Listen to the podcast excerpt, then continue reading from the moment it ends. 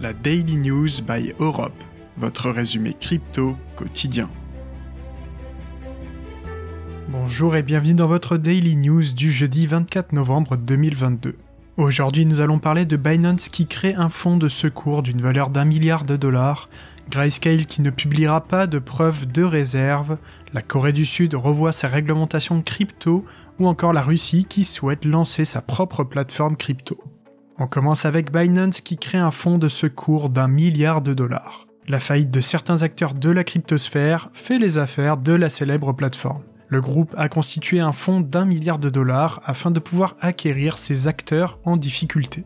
Pour l'instant, aucune cible n'a été divulguée, mais Binance s'est déjà positionné sur Voyageur Digital ainsi que sur Genesis Trading il y a quelques jours. Seconde news, à la surprise générale, Grayscale ne donnera pas de preuves de réserve. Le gérant d'actifs est actuellement dans la tourmente médiatique après l'affaire de FTX. Ces derniers jours, de nombreux acteurs ont publié leurs preuves de réserve afin d'attester de leur solidité financière.